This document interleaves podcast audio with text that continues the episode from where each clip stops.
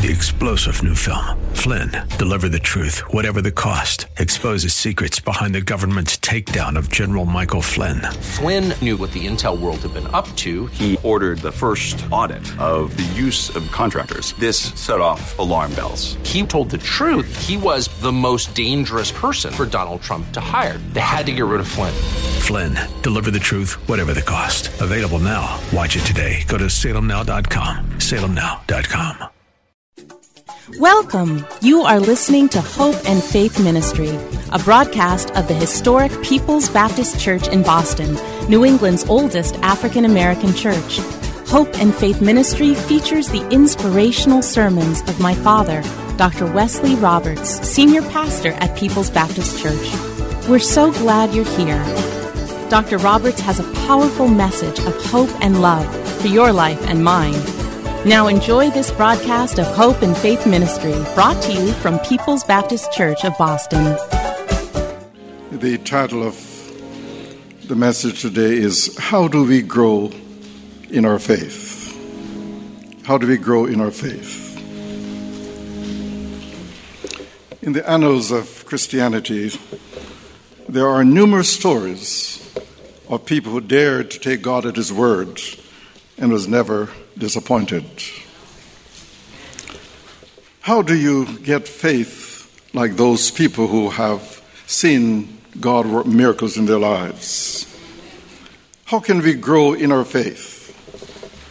How can faith be increased? We are not the only ones who have been concerned about the smallness of our faith. Look at Luke chapter 17 and verse 5. One day the apostles said to the Lord, We need more faith. Tell us how to get it.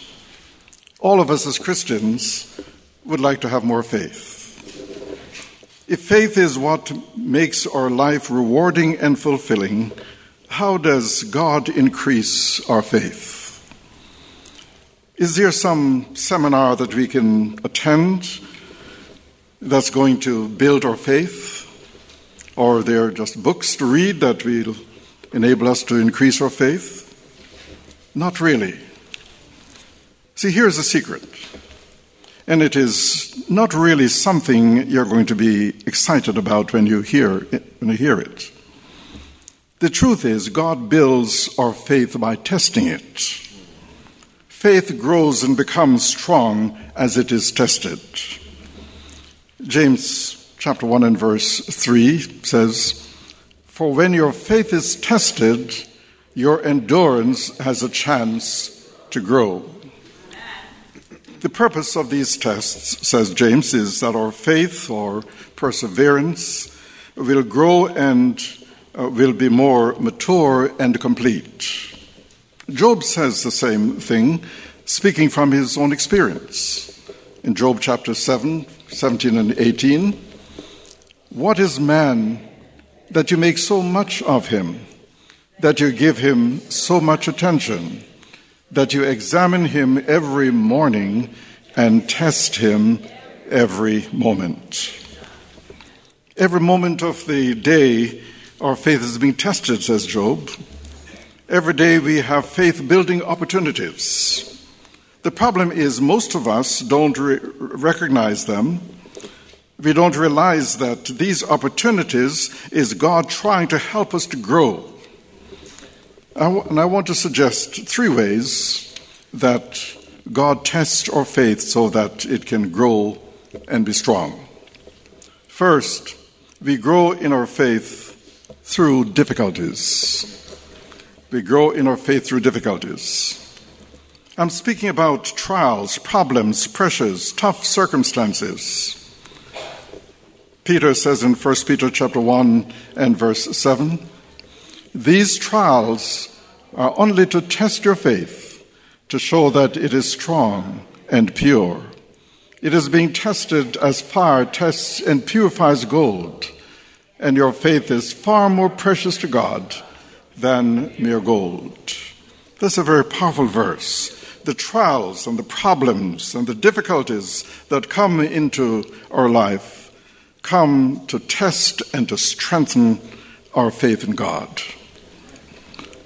Nothing ever happens by accident in the life of a follower of Jesus Christ. Everything is Father filtered. Nothing comes into your life without God's permission. So there are accidents in life, of course, but God uses them, and our disappointments become God's appointments. Sometimes God has to custom make a, a problem to teach us faith. The prophet Jonah had a custom made problem. See, the great fish swallowed Jonah and got his attention, and God got his attention. Sometimes God creates problems that swallow us up, and we feel like Jonah, as it says in Jonah chapter 2 and verse 7. When my life was ebbing away, I remembered you, Lord, and my prayer rose to you, to your holy temple. See, God uses these kinds of things to test our faith. If life was easy, it wouldn't require any faith. If you could feel God's presence at all times, you just go by your feelings. Sometimes God removes the feelings of His presence just so we would learn to trust Him in the difficulties that we are experiencing. Here's a great verse when you are going through tough times. Isaiah chapter 48 and verse, and verse 10. I have refined you, but not in the way silver is refined. Rather, I have refined you in the furnace of suffering. This, the Bible often compares our problems and difficulties uh, to a furnace. The furnace heats up so high that uh, the gold and silver and, and all the impurities in it are, are burnt away. And so we are going through situations where um, God refines us through the difficulties, through the sufferings, through the problems that we are dealing with day by day. An old silversmith was once asked, How do you know when the impurities are burned away in the silver? And he said, When I can see my reflection in the silver is when God can see his reflection in us, then he knows that the impurities in our life have been burned away. And that's a test. So, what should I do when I'm going through the difficulties of life? How should I respond? The Bible tells us in James chapter 1, verses 2 and 3. Dear brothers and sisters, when troubles of any kind come your way, consider it an opportunity for great joy. For you know that when your faith is tested, your endurance has a chance to grow. He says, When I have a problem, I should rejoice, I should take it easy, I should thank God, praise God, rejoice. Why? Because I know that God is with me, that God has a purpose for my life, and He is going to help me through the problem. God's purpose is greater than the pain or the, or the problem or the difficulty that I'm going through right now. Yes. If I want to learn uh, to live by faith, I must learn to rejoice continually in spite of the situation that I'm in. Because God uses difficulties to build our faith. He builds our faith not in the easy times of life, but in the difficult times. These times are intended by God to make us, not break us, and not only just to make us, but to make us better, not bitter, stronger, not weaker, richer, not poorer. You see, diamonds do not sparkle until they have been cut and polished. Stars do not shine their brightest until it is the darkest. And roses do not release their true fragrance until they have been bruised or crushed. Brothers and sisters, we need to realize that God's purpose in allowing difficulties, adverse circumstances, and afflictions to come upon us is to help us, not to hurt us, to bless us, not to burden us, to develop us, not to destroy us, to refine us, not to ruin us, and to train us and not to torment us. Then there's a, second way. We grow in our faith through giving. We grow in our faith through giving. Do you know that money is one of the greatest tests of faith in your life, in the life of a believer? Few people understand how God uses our material possessions as a test of character and a test of faith. In Luke chapter 16 and verse and verse 11, Jesus said, "So if you have not been trustworthy in handling worldly wealth, who will trust you with true riches?" Now what is Jesus talking about here? He is giving a truth to his disciples that is taught all through the scriptures that there is a direct relationship between how I handle my money and the depth of my spiritual life. Jesus is saying that if I am not faithful in handling the material things that God has given me, then He will not uh, trust me with spiritual wealth. If I am not faithful with my possessions, then He will not trust me with spiritual power. Money is a test of our faith in God. What I do with my money really does determine how much God can bless my life. Every time I sit down and write a check for my tithes, knowing that I could be using that money to pay bills, my faith is being tested writing to the Corinthian Christians, the Apostle Paul says in 2 Corinthians chapter 8 and verses 7 and 8, But just as you excel in everything, in faith, in speech, in knowledge, in complete earnestness, and in your love for us, see that you also excel in the grace of giving. It's a giving tests both our love for God and our faith in Him. How much do I really love God? Do I put my money where my mouth is? You see, if you have a problem giving money to the Lord to support His work, you also have a problem with the teaching of the scriptures because all through the scriptures we have um, God speaking about, about money and how to use it. The fact is, every time I give to God, my faith grows. Every time I give, it breaks the grip of materialism in my life.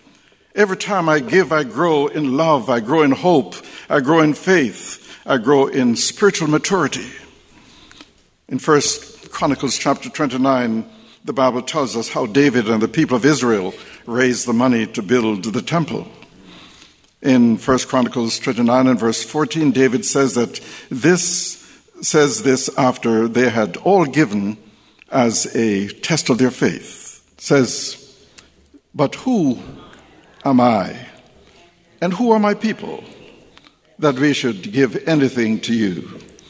Everything we have has come from you, and we give you only what you have already given to us and how true that is. When we give the Lord a tithe, we are simply giving him a tithe out of, out of the 100% that he has given us. David says in this passage that giving not only tests our faith, it not only tests our love, but it tests the integrity of our heart. So you can't say you love the Lord and uh, receive all his blessings and not give him something in order to advance his work, his kingdom. God wants to be the Lord of every area of our life. How much faith in God does your giving reveals? If God looked at your giving last year, would he say that you really trust him? That you really love him? It is interesting that in giving, God not only tests our faith, but the Bible says that giving tests God as well. Look at um, Malachi chapter 3 and verse 10. Bring all the tithes into the storehouse, so there will be enough food in my temple. If you do, says the Lord Almighty. I will open the windows of heaven for you. I will pour out a blessing so great you won't have enough room to take it in. Try it. Let me prove it to you. In other words, God is saying, I'm going to play a game with you. You give, you give to me, and I will give to you, and we'll see who wins. You see, giving not only tests me, it actually tests God and His faithfulness to us.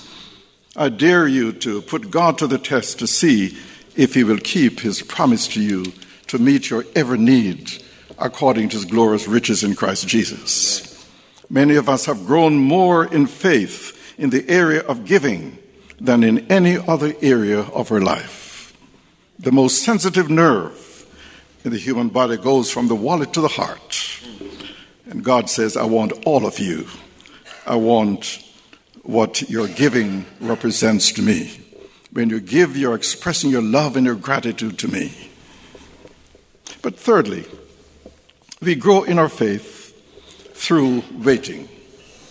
So, number one, we grow in our faith through difficulties. Number two, we grow in our faith through giving. And three, we grow in our faith through waiting. If every prayer was immediately answered, if every need was automatically met, if every problem was instantly solved, we wouldn't need faith, and our faith wouldn't need to be stretched. But it is not that way. We have to wait on things. It is human nature that we hate to wait. You go to the supermarket and you are ready to check out, and you look for the shortest line because you don't want to wait. You're traveling on the highway and you notice that traffic is backed up, and so you take an alternate route uh, because you hate waiting. And my experience is that whenever I take an alternate route, I spend more time than if I had continued.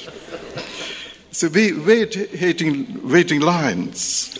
We hate waiting to be served, uh, to see the doctor, particularly when you go to the emergency department of a hospital. Yet a large percent of our life is spent waiting.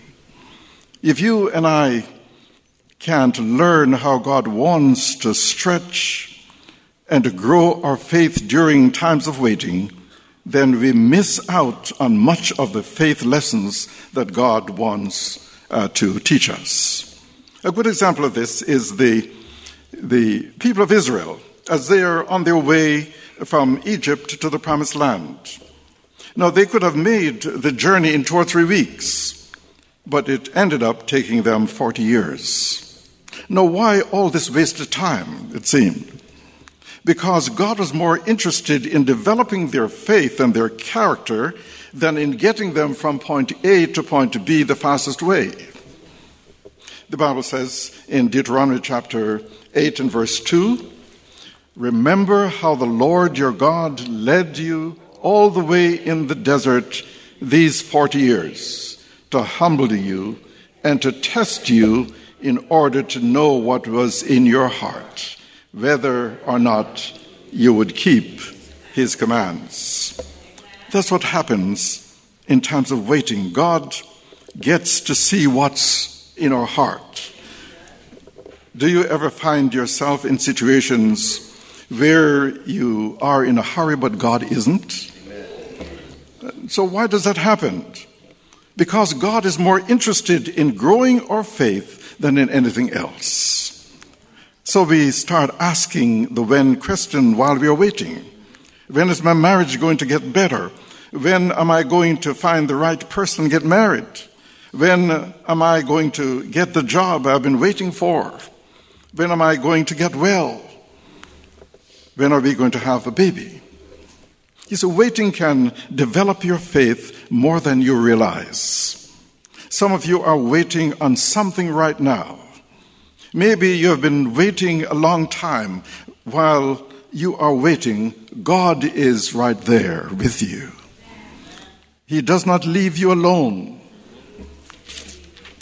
It may be a test. But God uses difficulties. He uses the use of our money and He uses the delays that we experience to build our faith. Look at what God does, says um, Isaiah chapter 64 and verse 4. For since the world began, no ear has heard, and no eye has seen a God like you, who works for those who wait for him. It pays to be patient, my brothers and sisters.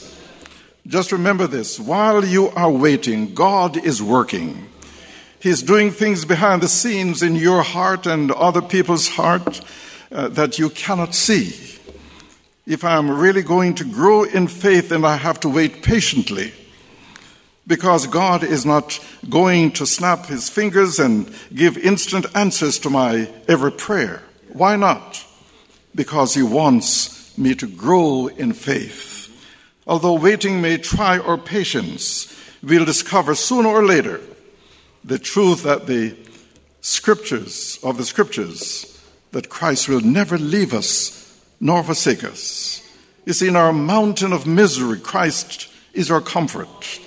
In our bed of sorrow, Christ is our joy. In our furnace of affliction, Christ is our strength. And in our hour of decision, Christ is our wisdom. See, God has promised His children a safe landing on the shores of eternity. But this does not mean that there will always be a calm passage. The ocean of life may appear to be too large for our small vessels and the waves may seem so big, and the storms may seem so fierce, but we know that God will see us through to that golden celestial shore. For when Christ is on board our ship, no matter how small, it will not and cannot sink.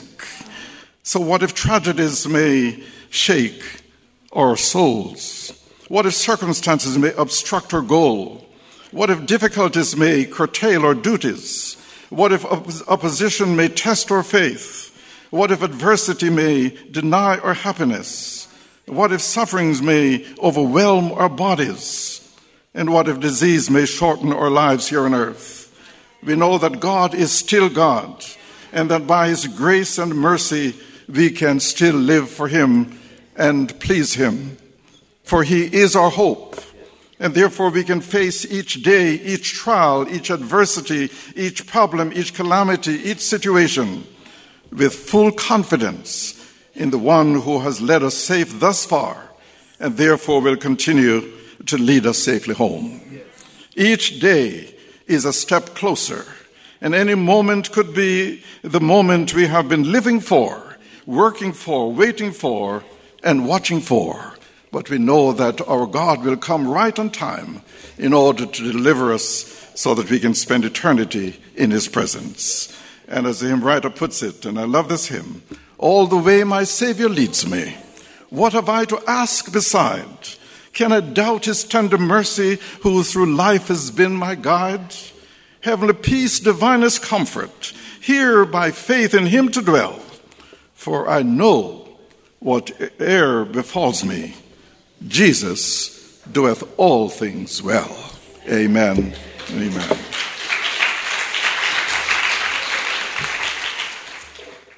Thank you for joining us here at Hope and Faith Ministry, a broadcast of the historic People's Baptist Church in Boston.